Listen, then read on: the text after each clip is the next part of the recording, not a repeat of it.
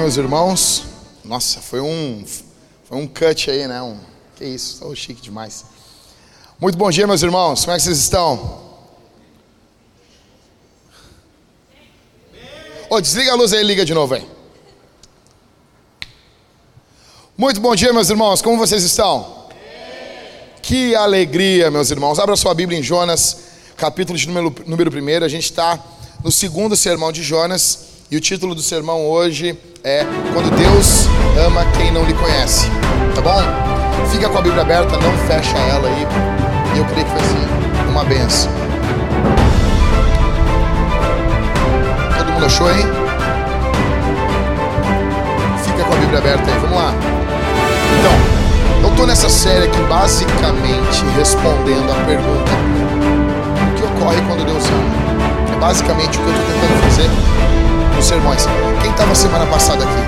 Quando Jonas fugiu de Deus. Beleza. Então você está por dentro do que está ocorrendo. Deus chamou Jonas e Jonas fugiu. Ok? Só que a gente vai ver. Ó, esse é de festa. Temos festa. Muito bom a gente ter festa no prédio igreja. Tá bom? Muito bom isso. Fica feliz com os irmãos. Tá? Depois avisa eles ali, Leandro. Você puder avisar para eles. Fazer uma festa mais baixa assim. Então, gente, uh, deixa eu dizer uma coisa. A gente está vendo Jonas fugindo e no livro de Jonas fica claro que Deus está sempre um passo à frente de Jonas. Sempre. Jonas vai fazer uma coisa e Deus está um passo à frente dele. Jonas vai fazer outra coisa e Deus está sempre um passo à frente. Uma coisa que fica clara, a gente fala muito sobre não abandonar Jesus. Só que uma coisa, uma outra coisa que fica clara no livro de Jonas é que não é Jonas que não abandona o Senhor, é Deus que não abandona Jonas. Deus se recusa a abandonar Jonas. Então, o que, que ocorre quando Deus ama? Como que Deus trabalha na vida dos homens? Eu queria analisar com vocês esse texto. Vamos lá. Primeiro, a primeira coisa que fica clara para mim aqui nesse texto de Jonas, capítulo 1, do verso 4 ao verso 16, é o penúltimo versículo do capítulo 1. A primeira coisa que fica mim é que Deus trabalha através das tempestades da vida. Verso de número 4. Mas o Senhor lançou sobre o mar um forte vento e, e levantou-se uma tempestade tão violenta que parecia que o navio estava a ponto de se despedaçar. Então os marinheiros ficaram com medo e clamavam, cada um ao seu Deus. Lançaram no mar a carga que estava no navio para que ele ficasse mais leve. Jonas, porém, havia descido ao porão do navio. Ali havia se deitado e dormia profundamente. O capitão do navio se aproximou de Jonas e lhe disse: O que está acontecendo com você? Agarrado ao sono? Levante-se, invoque o seu Deus. Talvez assim esse Deus se lembre de nós, para que não pereçamos. Uma coisa que fica clara aqui nesse primeiro momento é no verso de número 4: Mas o Senhor lançou sobre o mar. O causador dessa tempestade é o Senhor. O termo hebraico para lançou é o mesmo termo usado para quando se arremessa uma flecha. Ou seja, essa tempestade vem de forma violenta sobre Jonas. Deus está mostrando uma coisa: não há como fugir do Senhor. Jonas é rápido, Deus é muito mais rápido. Os marinheiros notam que tem alguma coisa errada. Eles veem a tempestade e eles notam que há algo errado. Escute, Marinheiros estão acostumados a mar bravio, marinheiros estão acostumados com situações adversas, tripulantes estão acostumados com isso. Eu me lembro, eu, a única vez que eu andei de barco eu era muito criança, muito pequeno, foi na cidade de Laguna, em Santa Catarina. Então, é, as mínimas ondas para mim eram terríveis. Agora, eu me lembro que andando de avião, eu já peguei alguns voos muito complicados. E eu fiquei apavorado num dos voos que eu estava voando junto com o pastor Rafael Ribas, eu me lembro de que eu coloquei as mãos na, na cadeira e eu pensei, eu vou partir para a eternidade. Esse não tem como esse voo chegar em Porto Alegre. E eu de olhos fechados, quando eu abri os olhos assim, o pastor Rafael Ribas do meu lado disse: "Coisa linda ver um homem orando fervorosamente". Uma coisa que aconteceu enquanto eu estava desesperado era que as aeromoças estavam tranquilas, estavam estavam tranquilas, como se fosse um dia de sol em Copacabana. Note uma coisa: os tripulantes, eles estão acostumados com situações, situações adversas. O fato dos marinheiros estarem preocupados denota, mostra, revela que a situação era muito pior do que a que nós estamos acostumados a enfrentar no dia a dia. Essa tempestade é uma, uma tempestade muito pior, ou seja, é algo terrível que está ocorrendo. Por quê? Porque Jonas carrega o pecado da omissão, e todo o pecado carrega consigo uma tempestade. Grave isso no seu coração. Todo o pecado, ele carrega consigo uma tempestade. Nem toda tempestade ocorre por causa de pecado, mas todo o pecado ocorre nas nossas, toda, todo pecado carrega uma tempestade sobre as nossas vidas. Deixa eu dizer uma coisa: muitas das vezes nós somos muito rápidos para dizer, não, não, o que está ocorrendo conosco não é culpa de pecado. Da mesma forma que é errado nós sermos rápidos em afirmar isso que está ocorrendo é por causa de pecado, tem outras pessoas que são rápidas para absolver e para dizer não é por causa de pecado. Não sabemos. Nós não sabemos. Existem muitas tempestades que vêm sobre nossas vidas por causa do nosso pecado, sim. E se você insistir em se rebelar contra o Senhor, virá tempestades sobre a sua vida, sim. Jonas ele tem culpa. A culpa dessa tempestade, ela é de Jonas, mas os marinheiros não possuem culpa. Só que a tempestade vem para Jonas e vem também para os marinheiros. E isso aqui é fabuloso. Quando eu vejo isso aqui, eu acho fabuloso. Por quê, cara? Porque essa tempestade ela abençoa Jonas. E ela abençoa os marinheiros. Ela abençoa quem tem culpa e ela abençoa quem não tem culpa. Porque Jonas está vendo a tempestade, mas nós que sabemos a conclusão do livro, o que nós estamos vendo é a providência de Deus. O que nós chamamos de tempestade, Deus chama de providência. O que nós chamamos de caos, Deus chama de seu belo e lindo propósito para as nossas vidas. Jonas tem culpa, os marinheiros não. Só que a tempestade serve de bênção para todos. Sabe por quê? Porque a tempestade é o método de Deus depois da queda. Nós não fomos feitos para as tempestades. Deus não nos projetou para a tempestade. Deus nos, Deus nos projetou para a alegria. Nós somos feitos para o prazer em Deus. Só que depois da queda, nós estamos surdos. E como disse S. Lewis, o sofrimento é um megafone de Deus para o mundo ensurdecido. Então Deus envia essas tempestades sobre as nossas vidas. E depois da queda, essas dificuldades, elas reduzem o poder, o efeito do pecado em nossas vidas, e isso é misericórdia de Deus. O que você chama de tempestade, Deus chama de providência. Jonas, ele está dormindo.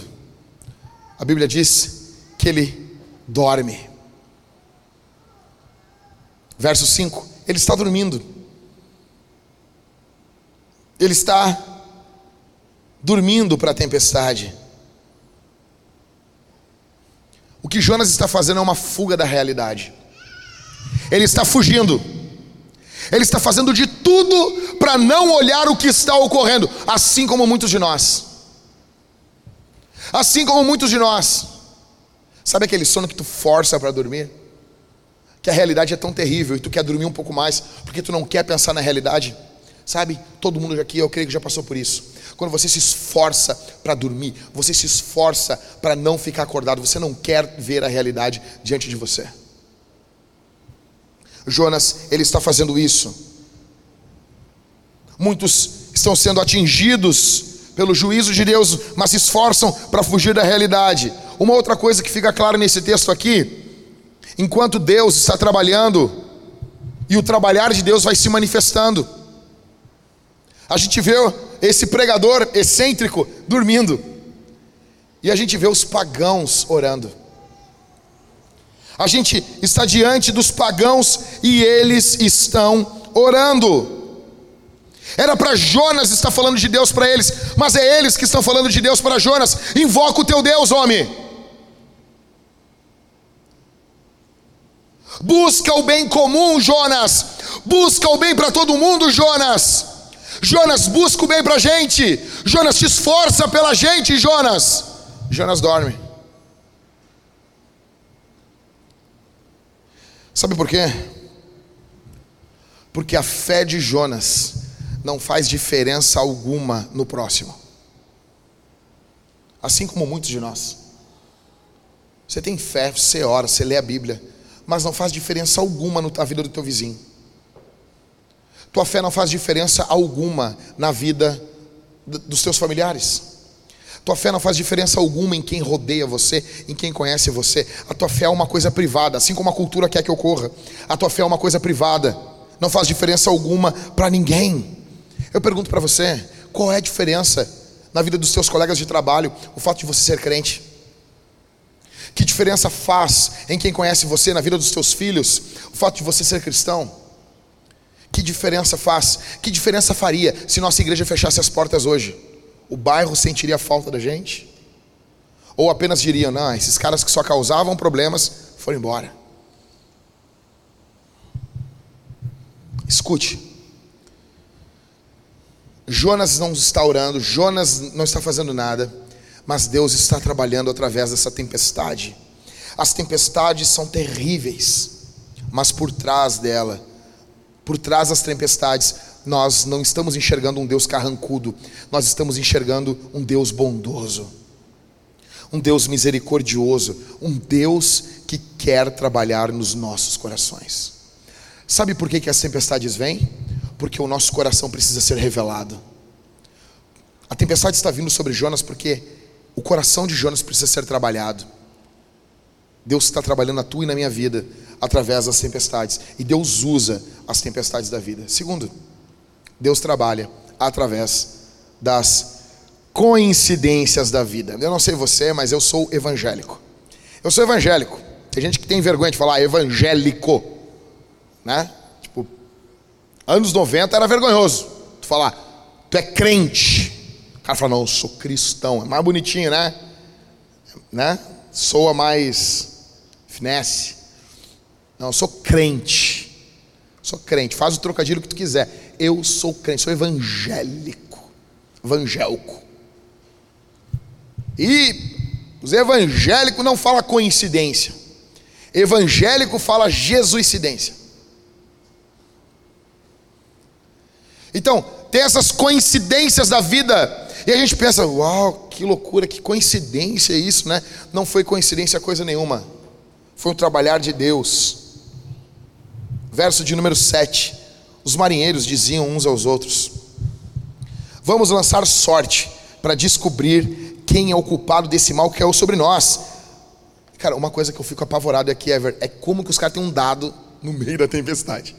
Não, como vai gostar de jogo assim no satanás, cara? O cara tá no meio do caos, o cara, a chuva pegando, eles conseguem comunicar, não, é o seguinte, rápido. Os caras sabem, eu tenho que jogar sortes. O cara chama o Jackson, que ele está sempre com o dado dele, aquele dado viciado. Aí o cara vem assim, pega o dado. Time, joga, mas não deixa cair. Os caras jogam o dado, velho. E numa, num ato aleatório, a gente pensa, não, dado, dado é uma coisa aleatória. Provérbios diz que o dado é lançado, a sorte é lançada, mas o resultado vem do Senhor. Isso quer dizer que, que ninguém embaralha as cartas ao aleatório. Deus é soberano quando você embaralha as cartas. Além da entropia, tu embaralhou. Cada vez que tu embaralha, vai ficando cada vez mais embaralhado. Nada que você embaralha vai ficando organizado. E uma curiosidade: quando tu embaralha cartas, só para o segundo culto tem essa curiosidade, tá? Quando tu embaralha carta, provavelmente as ordens daquelas cartas, elas nunca existiram na história. Aí a gente pensa, não, mas isso é muito aleatório. Não para Deus não para Deus. Deus é soberano sobre os dados. Verso de número 7 ainda, né? Lançaram a sorte e caiu sobre Jonas. Eu fico imaginando Mariana e Jonas fazendo. Oh, eu? Ora, mas eu acho que é eu mesmo. Verso de número 8. Então lhe disseram. Eu fico imaginando isso no meio do caos, assim, a chuva pegando. Agora nos diga quem é o culpado por esse mal que nos aconteceu? Qual é a sua ocupação? De onde você vem? Qual é a sua terra? E de que povo você é? Imagina isso. Verso de número 10, 9, verso 9. Jonas respondeu: Eu sou hebreu e temo o Senhor, o Deus do céu, que fez o mar e a terra. Então os homens ficaram com muito medo e lhe perguntaram: O que é isso que você fez? Pois aqueles homens sabiam que Jonas estava fugindo da presença do Senhor, porque ele lhes havia contado. Escuta, esses homens estão perguntando para Jonas uma coisa: qual é, qual é a tua identidade? São basicamente três perguntas aqui. Nessa tradução aumentou para uma pergunta, mas são basicamente três perguntas que são feitas a Jonas. Qual é a tua missão? De onde tu vem e a que povo tu, pertence? Mas essas três perguntas elas se resumem numa: quem tu é?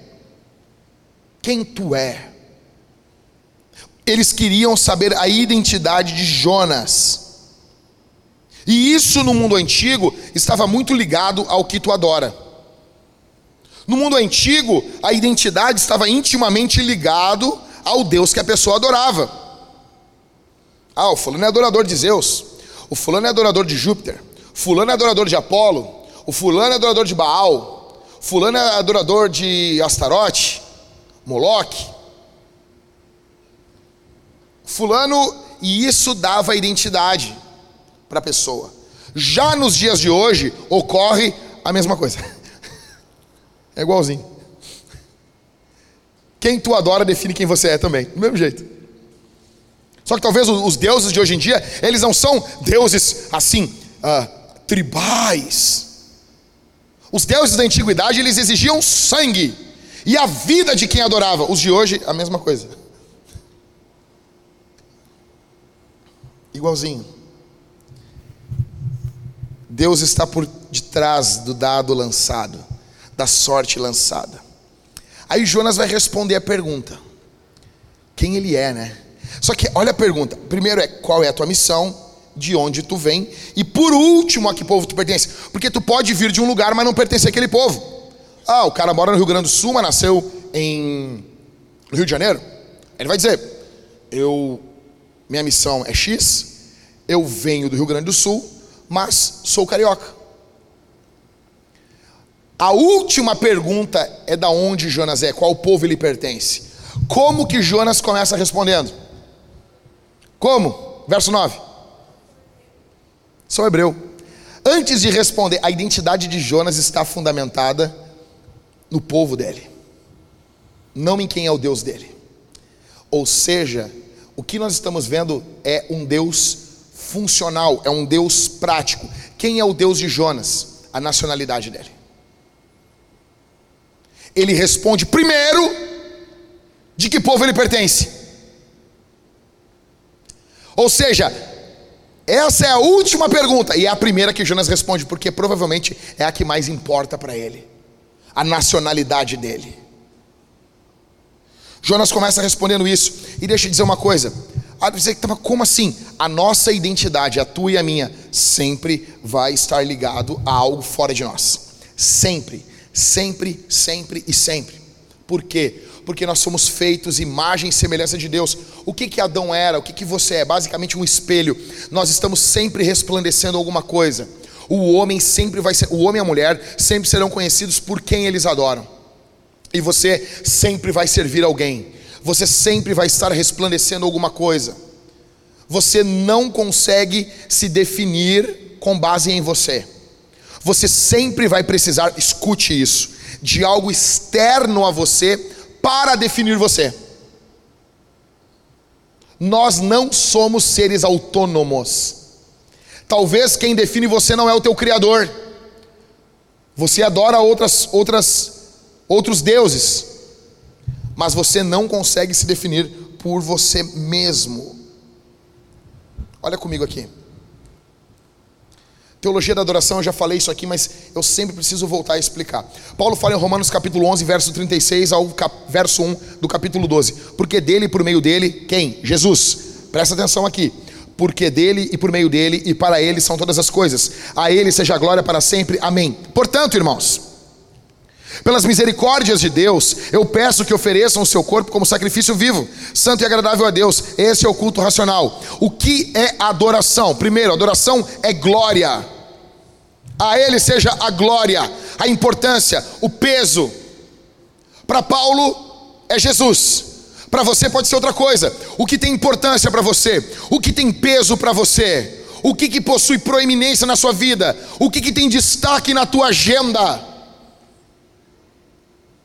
Ah, não sei, pastor. Vai para o segundo ponto que tu vai entender. Adoração é, em primeiro lugar, glória. Em segundo, dedicação.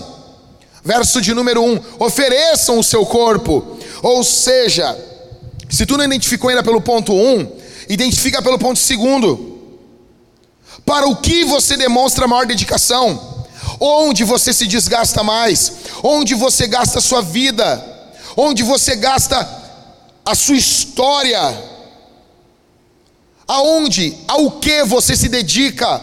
Ah, pastor, não sei ainda. Então veja o terceiro. Terceiro ponto, sacrifício. O nosso Deus, ele é marcado por glória, dedicação e sacrifício. Paulo diz: ofereçam os seus corpos como sacrifício vivo. Você possui tempo, dinheiro, energia e paixão. Você dedica isso aonde? Aonde você gasta o seu dinheiro? Aonde você gasta a sua energia? Aonde você gasta a sua paixão? Aonde você coloca o seu coração? Me mostre em nome do que você faz os seus maiores sacrifícios e eu mostro para você onde está o seu Deus. A sua dedicação, ela é feita com sacrifícios, aquilo que possui glória para você. Então agora a gente faz o caminho inverso. Se eu quero descobrir o que tem glória, eu olho em nome do que eu faço sacrifício, para o que eu me dedico, e aí eu encontrarei o que tem glória na minha vida, peso, importância. Quem está no trono da sua alma, do seu coração? Quem é o teu Deus? Porque todos somos adoradores. E a adoração não é uma coisa que fazemos apenas um dia da semana, em um horário e em um local. A adoração é uma coisa que fazemos todos os dias, a todos os momentos, em todos os lugares onde estamos. Estamos sempre mostrando quem é o nosso Deus. Isso ateus vivem em nome disso, crentes vivem em nome disso. Todos vivemos em nome da adoração. Todos. O que eles estão perguntando para Jonas é: qual é a tua identidade? A quem tu adora, Jonas? Quem é o teu Deus?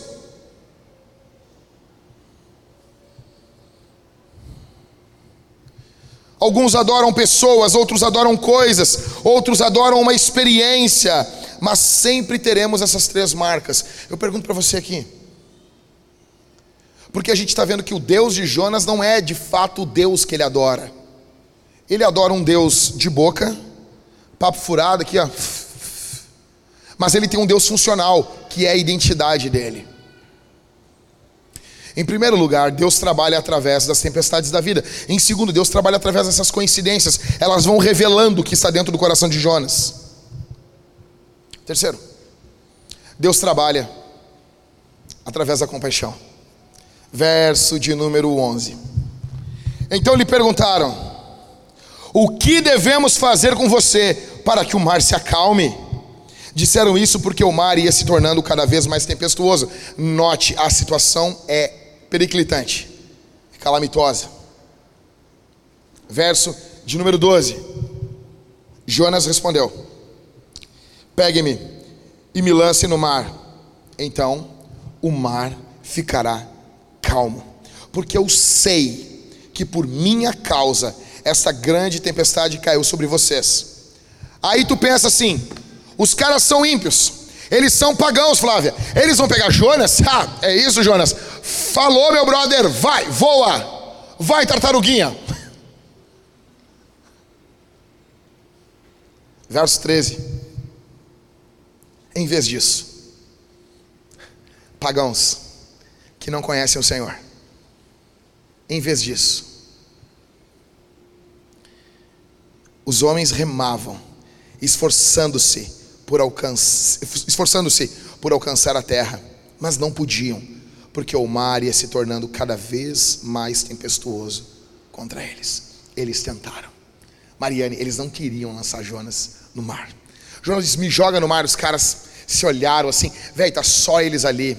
Não tem testemunhas. Não tem ninguém para processar eles depois. A brigada militar não estava ali. Tava só eles era jogar Jonas e um abraço.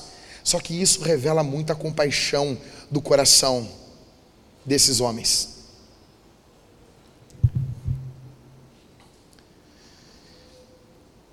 Verso 14: Então clamaram ao Senhor. Quando eles viram que eles não estavam conseguindo, então eles oram, eles clamaram ao Senhor. Aqui aparece o nome de Yahvé no hebraico. Ou seja, já não é Deus aqui, não é Deus. Ah, clama o teu Deus, fala o teu Deus. Aqui Yahvé aparece. Aí aqui, ó, um detalhezinho. Sempre que o nome de Yahvé aparece, a nossa Bíblia está tá traduzido por Senhor. Sempre que o nome de Yahvé aparece no Antigo Testamento, falado por um pagão, quase sempre é em um momento de conversão. Então, clamaram ao Senhor e disseram: Ah, Senhor, rogamos-te que não nos deixe perecer por causa da vida desse homem, e não faças cair sobre nós este sangue inocente, porque tu, Senhor, fizeste o que foi do teu agrado. Eles antes, eles olham para Jonas, eles podiam ter jogado Jonas, ó oh, Jonas, a gente tentou, mas antes de lançar Jonas no mar, eles, beleza, Jonas, vamos orar antes. Vamos orar antes. E, e Jonas é o missionário. Verso 15: em seguida, os marinheiros pegaram Jonas e o lançaram no mar, e a fúria do mar se acalmou. Tem teólogos que dizem que foi como desligar um botão. Foi instantâneo. Não foi uma coisa assim de. Foi, foi baixando a marolinha ali e, pô, depois de cinco minutos acalmou. Não. Tempestade, o pau torando, uma loucura, jogou Jonas verso de número 16.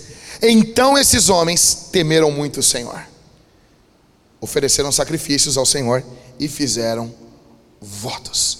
Nota aqui, quando eu li esse texto, eu fiquei muito emocionado quando eu cheguei nessa parte, porque é o primeiro momento que a gente está vendo o nosso missionário, o nosso pregador excêntrico, tendo misericórdia. É o primeiro momento. Até então, Jonas, ele está dormindo, fugindo, ele é vida louca. Jonas é um pregador vida louca. É o primeiro momento que ele olha aquele caos, ele olha e diz: Cara, me joga no mar. Me joga. Deus trabalha através da compaixão. Os homens demonstram mais compaixão por Jonas do que Jonas demonstra compaixão por eles e por Nínive. Esses pagãos demonstram muito mais compaixão. Escute aqui. O que Jonas está querendo é que os homens trabalhem, atenção, através da substituição. Me lança no mar, me joga no mar. O amor sempre trabalha com substituição. Grava isso. Para você demonstrar amor, você tem que se colocar no lugar de alguém. Perdão. Quando você perdoa uma pessoa, você assume a pena que deveria ser sobre o ofensor. Você perdoa, você não se vinga. Você diz, ok, você está perdoado. Você tinha a possibilidade de se vingar, de responder em vingança, mas você diz, não, você está perdoado. Só um lado toma pancada e assume a pancada. Você está substituindo o lugar daquela pessoa. Quando alguém está sofrendo e você fica do lado da pessoa. O sofrimento não é seu, mas você decide ficar do lugar dela. Você está substituindo. Você está pegando aquele sofrimento para você. Todo o amor se manifesta em substituição. O que estamos vendo aqui é uma manifestação do amor no coração de Jonas, desse profeta complicado. E nota uma coisa. Vou dar outro exemplo: dinheiro. Dinheiro é um Deus no nosso mundo. Eu me lembro que eu comprei o carro do Maicon, na época o, um, o Polo, e em menos de três meses deu problema no motor. O Maicon vendeu para mim numa condição que ninguém faz. O Maicon vendeu para mim, eu peguei o carro em novembro. Começamos a pagar ele em janeiro, né, meu amor? 400 reais por mês. Era 15 mil reais o carro sem entrada, sem nada. Ele passou o carro o meu nome. E, e, eu tinha que pagar 15 mil. E eu pagava 400 reais por mês. E benção. Estava feliz, que eu já tinha quebrado um carro na igreja. Estava feliz, agora a gente tinha um carro. Em menos de três meses, quebrou o motor do carro. Aí eu fui falar com uma pessoa que não é da igreja, não vou dizer quem é. Essa pessoa disse: Não, mas tu tem que processar ele. Porque ele sabia, e eu tinha falado com o Michael uma semana antes, e no meio da conversa eu dizia: Michael, fica tranquilo. E o Michael chorou no meio da conversa e dizia: Meu, eu não sabia. E eu, fica tranquilo. Daí, quando eu contei para esse cara que ele tinha me vendido o carro sem eu dar nenhum real para ele, passou o carro para o meu nome em novembro, eu comecei a pagar em janeiro, e que eu ia resolver a questão do carro. Ele não entendeu ele ter passado o carro para mim. Mas como que ele passou o carro para se pegar nenhum dinheiro? E ele não entendeu eu não ter jogado o, o valor do motor para cima do Maicon, eu ter matado no peito e resolvido a questão do motor. E, e eu me lembro que o cara não entendeu nada. Não entendeu nada. Porque o que estava diante dele é uma coisa que não ocorre no mundo. Chama-se amor. Amor. O amor perde dinheiro. O Maicon abriu mão de 15 mil reais na mão, ali à vista, não botou para vender o carro. Eu abri mão do motor, e a gente estava abrindo mão um pelo outro. Um pelo outro. O que, que é isso? Substituição. Quando você assume para você e você diz: Eu resolvo isso. O que Jonas está fazendo é basicamente isso. Verso de número 15. Em seguida, os marinheiros pegam Jonas. Eu fico imaginando no meio do aquela tendel, os caras pegando Jonas assim, dois, três marinheiros forte, chorando. Oh meu, o hebreu, desculpa! E joga ele. desculpa! E Jonas cai na água e. E acalma, acalma. Não, vocês imaginam do céu marinheiro nessa hora. E a gente está vendo aqui, primeiro, é Deus aceitando o sacrifício de Jonas. Porque quando o mar acalma, Deus, Deus aquieta. Isso está mostrando que o ato de Jonas foi aceito. A fúria cessou. Porque Jonas foi lançado nesse juízo, nesse mar tempestuoso. Verso 16: Então esses homens temeram muito ao Senhor, ofereceram sacrifícios ao Senhor e fizeram votos. Quem são esses caras? Os primeiros convertidos do ministério desse pregador excêntrico. Ou seja, Deus usa pessoas complicadas. E deixa eu dizer uma coisa para você: isso é uma alegria para mim, porque eu sou um cara complicado. Isso é um ânimo para mim, isso devia ser um ânimo para você. Se você não pensa muito de você, isso deveria ser um ânimo para você, porque Deus pode usar você. Oh, pastor, eu queria ser um plantador de igreja, eu queria ser um pregador do evangelho, mas eu sou tão complicado. Você, peraí, tem vaga, tem vaga. Deus está montando um time de pregadores e tem vaga para caras complicados também. Tem vaga para você. São os primeiros convertidos de Jonas. Ministério louco esse, né? Um ministério muito louco. Ele é um pregador diferente, é um pregador estranho. Ele é um pregador que não, não quer pregar, ele, ele é meio birrento, ele pula no mar, ele é louco. Uma hora está aqui, uma hora não está, mas Deus está usando esse cara. Deus está usando Jonas. Sabe por quê, gente? Deus trabalha através de gente complicada que tem compaixão. A minha pergunta para você não é se você é complicado. A minha pergunta é se tem compaixão dentro do teu coração. Ou se as tempestades da vida estão suscitando pelo menos compaixão dentro do teu ser por aquele que está sofrendo, está longe do Senhor. Deus trabalha através da compaixão dos marinheiros para Jonas, e agora Deus está transformando o coração de Jonas os marinheiros são convertidos e Jonas segue agora no Uber divino para alcançar Nínive. Escute, toda a compaixão ecoa Jesus. Toda a compaixão ecoa Jesus. Tenha compaixão. Nós somos Jonas. Primeiro, nós dormimos enquanto o mundo está sendo destruído. Muitos aqui estão dormindo o sono da ignorância. Muitos aqui estão literalmente só preocupados com a última série, em maratonar a série do Netflix, ou a série da Amazon Prime, ou o que lá que seja. Estão apenas preocupados com isso.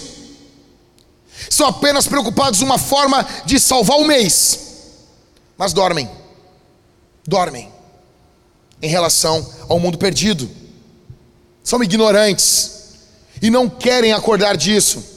Segundo, outros que estão aqui fogem da realidade. Daí não é o sono da ignorância, é o sono da, da, da fuga da realidade. Você sabe o que está ocorrendo, você tem noção para onde as pessoas estão indo, você sabe muito bem o que está ocorrendo, mas você está fugindo disso. E você fica alimentando a sua vida com coisas que amortecem a tua consciência, assim como Jonas. Terceiro. Nós olhamos a nossa identidade com base nas coisas e nas experiências. Muitos aqui não possuem sua identidade formada em eh, alicerçada em Jesus, focada em Jesus. Muitos que estão aqui possuem sua identidade focada em coisas, focada em pessoas, focado em experiências, local de nascimento. Se você não tiver Jesus, você ter nascido no Rio Grande do Sul não é coisa nenhuma para você.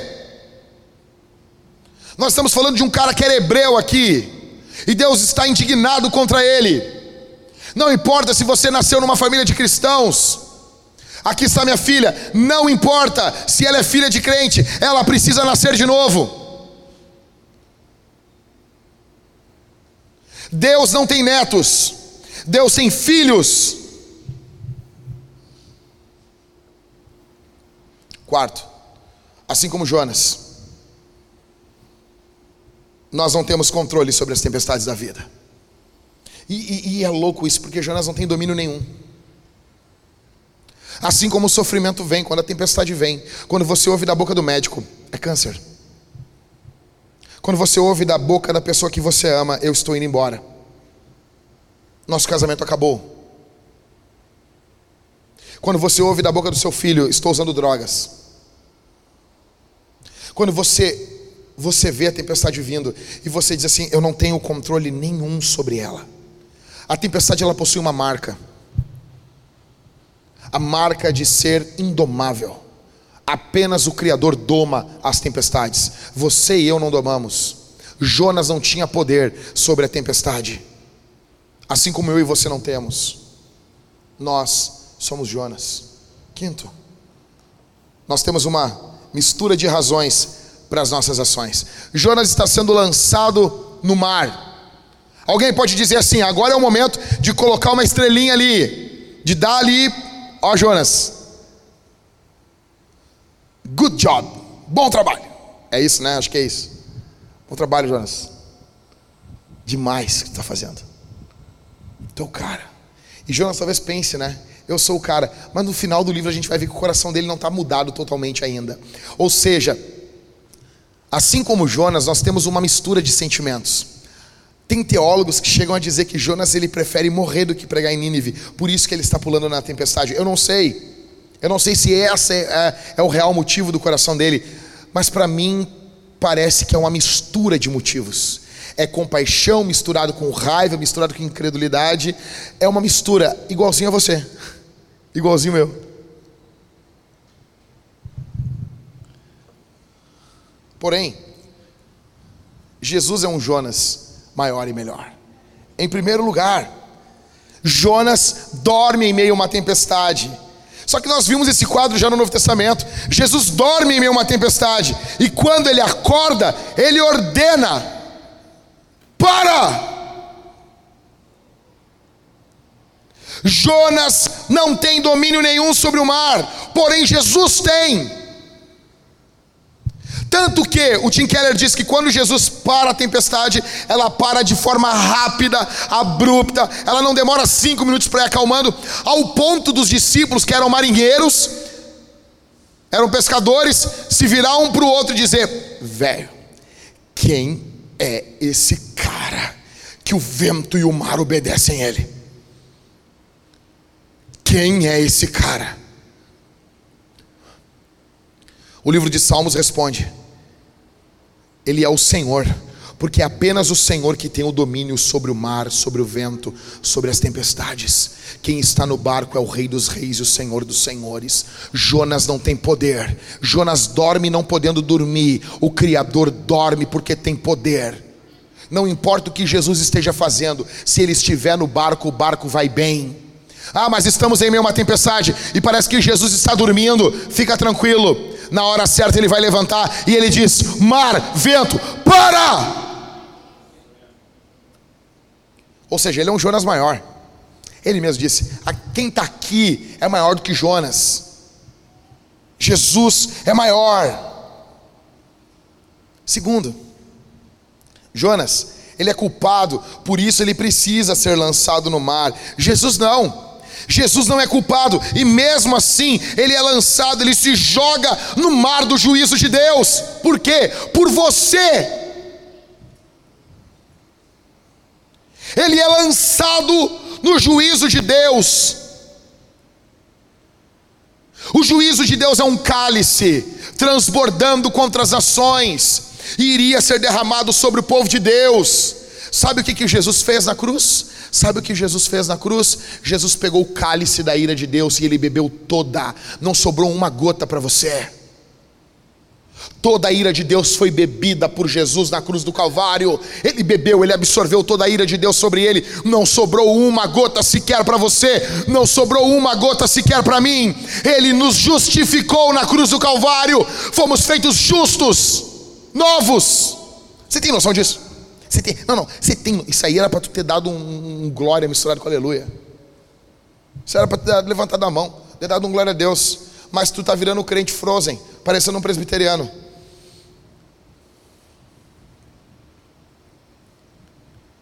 Você, tem noção disso? Não, não o que, que, é?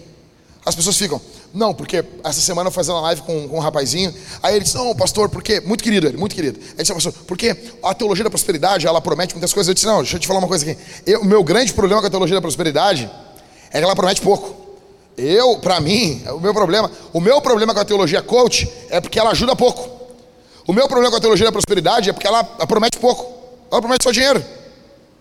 Isso, isso é pouco. Assim como dizia C.S. Lewis, Deus não está indignado com a igreja porque a igreja está em busca de pecados e muitos prazeres no mundo. Tipo assim, é como se Deus tivesse pouquinho prazer para dar para você e você tivesse em busca de muito prazer. E Deus, bah, mas por que tu quer tanto prazer? Pega pouquinho prazer só aqui. Não! O mundo tem para dar o que para você? Só adultério, isso é pouco. O mundo tem a dar para você o quê? O que, que o mundo tem a dar para você? Ah, roubo, mentira, assassinato, matar um inimigo. É, deve ser, deve ser um pouquinho legal, é, mas é pouco. É pouco. Nós encontramos muito mais prazer em Deus. Salmo 16 diz que na presença do Senhor há eterno prazer, à sua direita, à sua direita há delícias perpetuamente. Ou seja, nós encontramos prazer em Deus. Você tem noção disso? A teologia da prosperidade, ela não é ruim porque oferece muito, ela é ruim porque oferece pouco. Ou seja, o que é que Deus oferece? Deus oferece justiça. Velho, você tem noção disso aqui? No dia do juízo final, real e dólar não vai valer nada. Vai aparecer igual a moeda venezuelana. Não vale nada. O que, que esse dinheiro faz? Não faz nada. Agora, Jesus foi lançado no mar do juízo de Deus para que eu e você fôssemos justos, e ele ressuscitou ao terceiro dia. Romanos capítulo 4, verso 25 diz que Jesus Cristo ressuscitou para a nossa justificação. Essa justificação é imputada, colocada sobre Deus nos justificou, colocou sobre nós a justiça de Cristo. Cristo é o que? Deus. Sobre você está a justiça de Deus. Não pelos seus méritos, mas pelos méritos de Jesus. Eu e você temos a justiça de Deus sobre nós.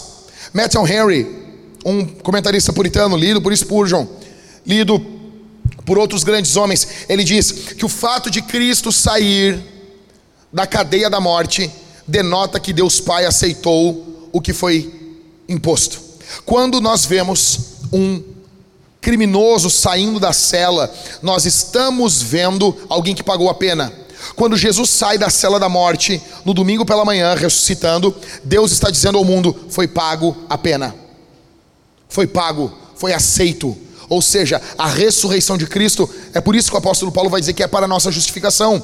Porque ao Cristo sair das cadeias da morte, Deus está dizendo: foi aceito, agora somos justos. Você tem noção? Jonas não conseguiu fazer isso. Cristo conseguiu. Por isso que Jesus é um Jonas melhor, maior. Terceiro, Jonas foi lançado ao mar e esse se acalmou. Jesus, Jesus foi lançado ao mar da fúria divina e essa se acalmou. Agora Deus não está mais irado com você se você está em Cristo. Agora Deus está em paz com você. Por isso que o apóstolo Paulo vai dizer: temos paz com Deus. Ah, se acalmou. O mar se acalmou. Deus não está irado com você. Deus não está pensando numa forma de dar com um porrete na tua cabeça, ainda que você mereça. Deus está em amor com você. Ok? E tem um termo no Novo Testamento, que é um, um, termo grego, que eu não vou falar aqui porque eu não quero, mas é uma palavrinha grega que quer dizer aplacar a ira. Ela, Deus, o, o ato de Jesus aplacou a ira de Deus.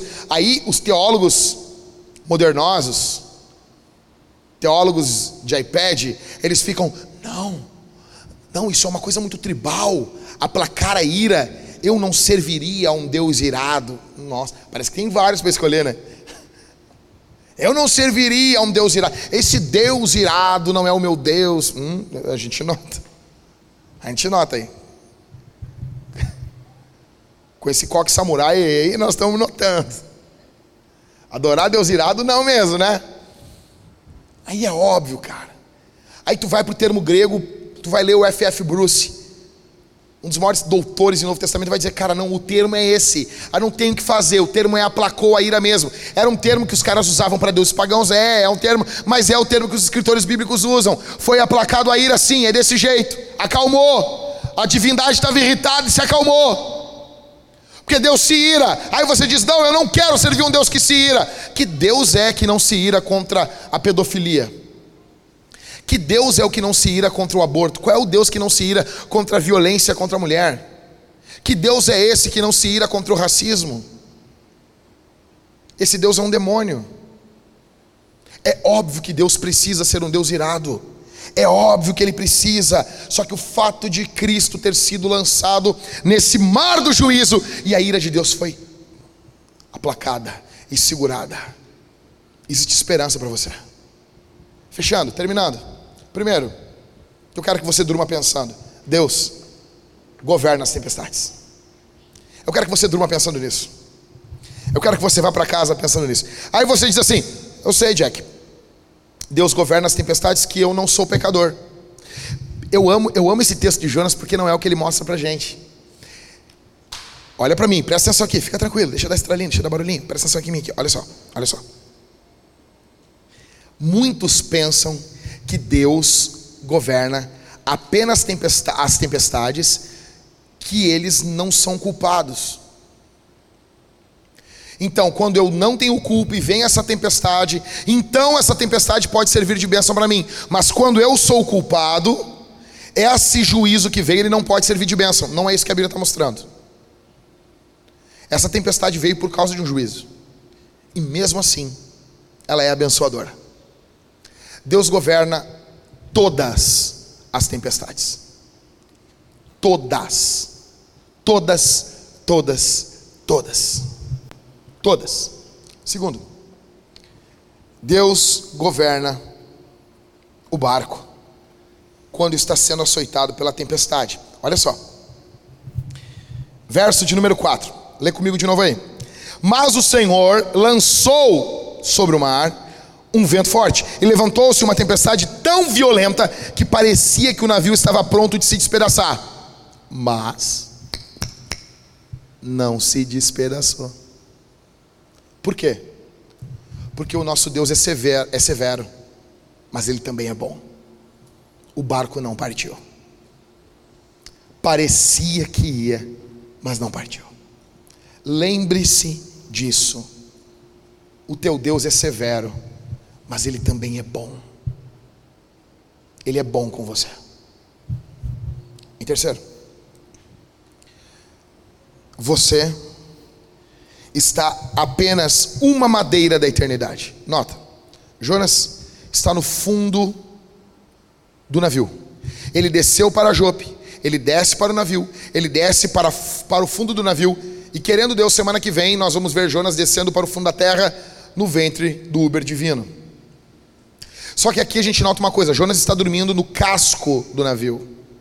E entre ele e aquele mar terrível daquele juízo está apenas uma crosta, uma fina camada de madeira entre ele e a eternidade. Assim é a tua condição e a minha.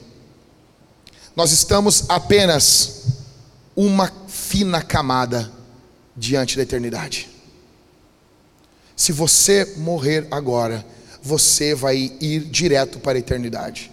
E eu pergunto: para onde você vai? Você pensa nisso?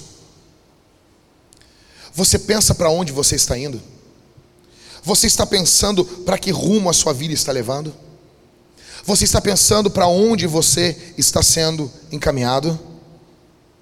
Jonathan Edwards dizia que os homens estão nas mãos de Deus, assim como um homem tem um verme em sua mão e ele está pronto para lançar esse verme sobre as brasas que estão embaixo da mão dele, e ele possui muito nojo, e a única coisa que, se, que sustenta, segura esse verme sobre, acima das brasas, é a misericórdia desse homem, mas o nojo com a, a, com a postura desse verme nas mãos desse homem, uma hora vai fazer esse homem retirar a mão. Assim é a vida do homem sem Cristo. Ele está nas mãos de Deus, mas a sua vida é asquerosa, é nojenta. E Deus está a ponto de tirar a mão, Deus está a ponto de romper o casco do navio e você encontrar a eternidade. Há uma saída aqui para você, e a saída não é Jonas, é aquele que é maior do que Jonas, o nome dele é Jesus. Se arrependa dos seus pecados e crê em Cristo. Edwards dizia que os homens estão caminhando por toda a sua vida como um homem caminha, cruza um precipício sobre uma corda, sobre uma fina corda. Qualquer momento nós podemos morrer, senhores. Qualquer momento. Terceiro, quero que você durma pensando que Deus governa os ímpios. Os homens estão mandando Jonas orar. Por quê? Porque Jonas não ora. Assim como muitos aqui hoje. Assim como muitos que vieram aqui hoje não oram. Você vive como um ímpio. Você vive igualzinho a minha cadela, sabia? Eu tenho uma cadela, o nome dela é Phoebe, ela é louca. A minha filha, eu sempre pergunto: o que, que a Phoebe é, minha filha? E a minha filha diz assim: é louca. Ela é louca. Eu tenho uma cadela, ela é louca. E, e ela é igualzinho a muitos que estão aqui hoje. Sabe por quê? Quando eu boto comida para ela, ela não ora. Ela come. Eu nunca vi ela de joelho dobrado. Eu nunca vi ela clamando ao Senhor. Eu nunca vi ela orando, igualzinho a uns aqui, que não oram. Você vive a sua semana como um ímpio, você vive a sua semana como um pagão, você não invoca o Senhor, e aos homens, aqui eu me dirijo primariamente aos homens, você não dobra o seu joelho, cara. E você tem noção que Deus um dia vai quebrar a sua rótula para que você dobre os seus joelhos diante daquele que está sentado no trono e você vai dizer: Jesus Cristo é o Senhor, para a glória de Deus Pai, como está em Filipenses capítulo 2. Todo joelho vai se dobrar. Por que você já não começa fazendo isso hoje? Muitas irmãs que estão aqui não oram. Você vive como uma pagã, você bota as desculpas nos afazeres do teu dia a dia. E você acha que você faz do que mais do que as mulheres do Novo Testamento faziam. Isso tudo é mentira. Muito do que a gente está fazendo, muito, muito, muito dos nossos afazeres são apenas uma fuga da oração. Nós estamos fugindo da oração, porque a oração é incômoda para a carne porque na oração você não consegue demonstrar nada para os outros. A oração em secreto é você e Deus. E você não tem um relacionamento com Deus, você tem um relacionamento de fachada para os outros ver. Você é um ator, você é um artista. Então os pagãos têm que dizer para Jonas: Jonas, invoca o teu Deus, porque Jonas prefere dormir a orar. Durma pensando nisso.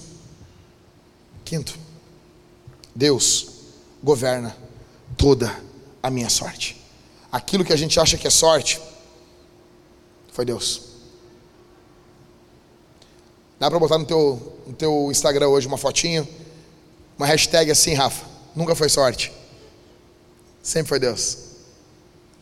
Sexto e último. Deus usa as tempestades da vida para alcançar as pessoas. Deus quer usar as tempestades da tua vida, as tempestades da tua história as tempestades que você passou, tudo isso não foi em vão, tudo isso tem um propósito no grande ato de Deus para alcançar as nações, para alcançar o teu vizinho, para alcançar a tua vizinha, para alcançar as pessoas que rodeiam você. Deus quer alcançar as nações, Deus tem uma vontade, Deus quer alcançar o teu vizinho, Deus quer alcançar o teu familiar. E Deus usa as tempestades da vida para esse fim. Pastor, não está vindo tempestade nenhuma. Que tal ir alcançar as nações, alcançar os perdidos, antes que a tempestade chegue? Que tal?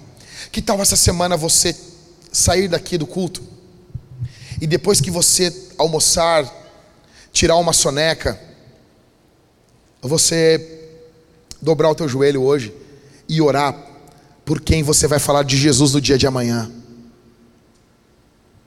E você mandar já uma mensagem no WhatsApp, enquanto o ferro está quente, enquanto você está com o coração maleável, e você diz assim: Cara, eu quero conversar contigo amanhã.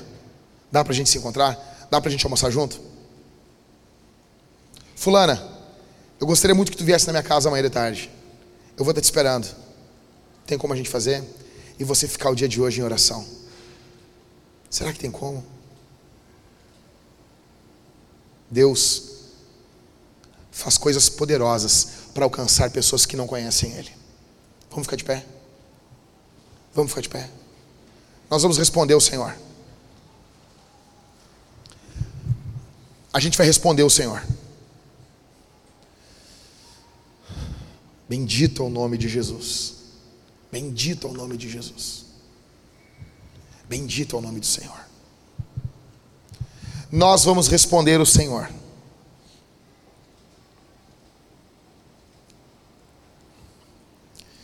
Em primeiro lugar, nós vamos cantar a Jesus. Deixa eu dizer uma coisa. Você tem que cantar, velho, depois dessa pregação. Eu sei que é meia boca. Eu sei que é mais ou menos. Mas é a palavra de Deus. Mas é a Bíblia. Mas é a palavra do Senhor. Você tem que cantar Jesus. Nós vamos louvar o Jesus. Ao Senhor Jesus. Nós vamos cantar ao Senhor Deus que fez os céus e a terra e envia as tempestades sobre as nossas vidas. Nós vamos cantar a Ele, porque Ele é o único que pode acalmar a tempestade. Nós vamos cantar o nome dele. Então nós vamos cantar muito mais alto. Muito mais alto. Nós temos que cantar em resposta à palavra do Senhor. Em segundo lugar, nós vamos comer e beber de Deus. Esse Deus que está presente, esse Deus que está conosco. Nós vamos comer dele. Como nós vamos fazer isso? Terão irmãos aqui com pão e com vinho. Nós vamos chegar, pegar o pedaço de pão, mergulhar no cálice do vinho, cálice bronze, ou do suco cálice dourado. E se você for daltônico, nós podemos ajudar você. Nós vamos mergulhar e nós vamos comer. E nós vamos fazer desse ato um ato de arrependimento. Nós vamos vir até a mesa do Senhor, nos arrependendo dos nossos pecados, nos arrependendo das nossas maldades. Nós vamos nos arrepender da nossa malícia, da nossa mentira, em nome de Jesus. Em terceiro, nós vamos responder de forma generosa com os dízimos e ofertas. Vai ter um gasofilácio no meio ali da entrada, um caixote de madeira.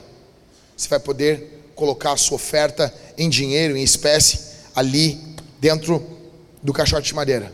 Também teremos um irmão com as máquinas de cartão ali na frente. Quem vai ser?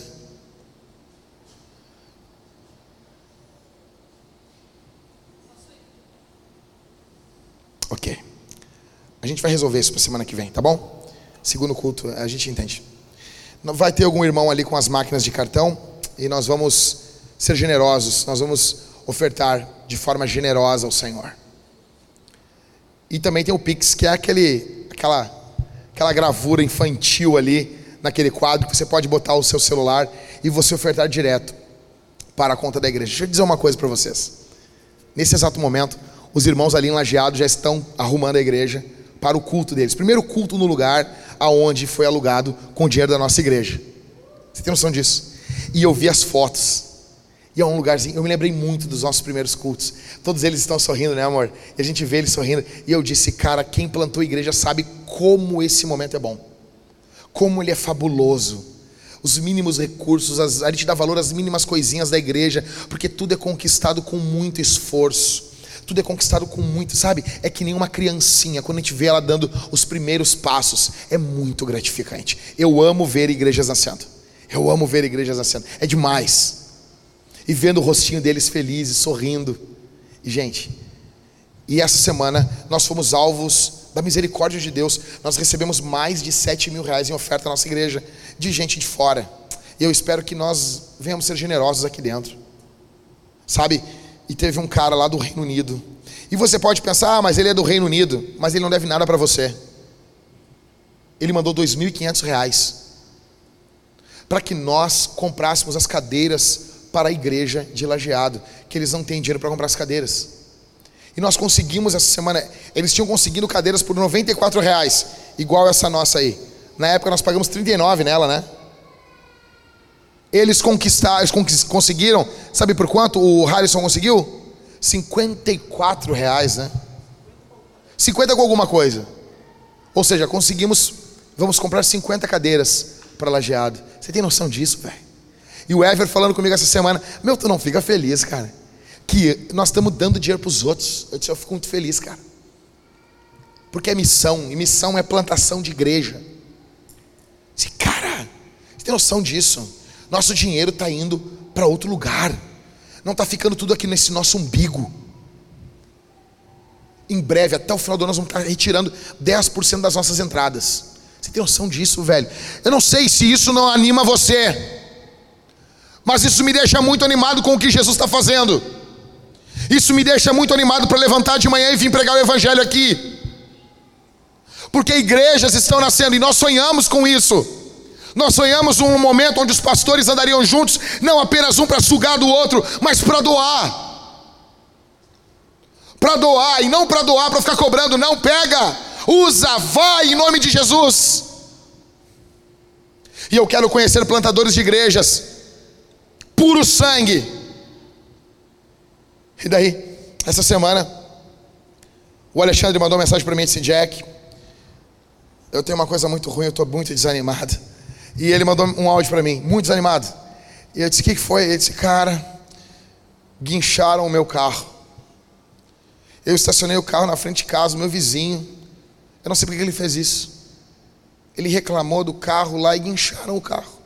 E eu estava pegando as coisas em casa para ir arrumar a igreja. E eu disse, cara, que seta do diabo isso. E no outro dia que eu ouvi o áudio, e eu mandei um áudio todo cuidadoso para ele assim. Pô, Alexandre, como é que tu tá, cara? Tô preocupado contigo. Só ouvi hoje o teu áudio, me perdoa, cara. E daí ele respondeu: que nada, meu, hoje é um novo dia, hoje eu estou na glória, hoje vai ser uma bênção. Eu estava triste ontem, mas hoje o Senhor vai fazer. Eu disse, cara, amém, glória a Deus. Uma noite de sono é poderosa. Jesus está fazendo algo, seja generoso, seja generoso, cara. Amém? Amém, meus irmãos? Vamos responder ao Senhor. Feche os olhos, vamos orar então. Pai, aqui está a tua igreja. Aqui está o teu povo. Aqui está aquela que o Senhor ama, se doa, cuida, protege. Obrigado, Senhor. Obrigado, Senhor. Em nome de Jesus. Nos ajuda a viver diante das tempestades da vida, Senhor. Nos ajuda a vivermos diante das desgraças que ocorrem que possamos ser missionários no meio de uma época tão complicada. Em nome de Jesus. Em nome de Jesus. Nos dispõe essa semana que sejamos empoderados pelo teu espírito. Que o teu espírito venha soprar sobre nós, venha tirar toda a cinza do nosso altar que o Senhor Deus venha fazer uma grande obra no nosso meio, em nome de Jesus. Ó Deus, nós temos aqui no nosso meio pessoas tímidas. Ajude os meus irmãos a vencerem a timidez. Ajude os meus irmãos a vencerem a timidez, em nome de Jesus. Em nome de Jesus. Em nome de Jesus.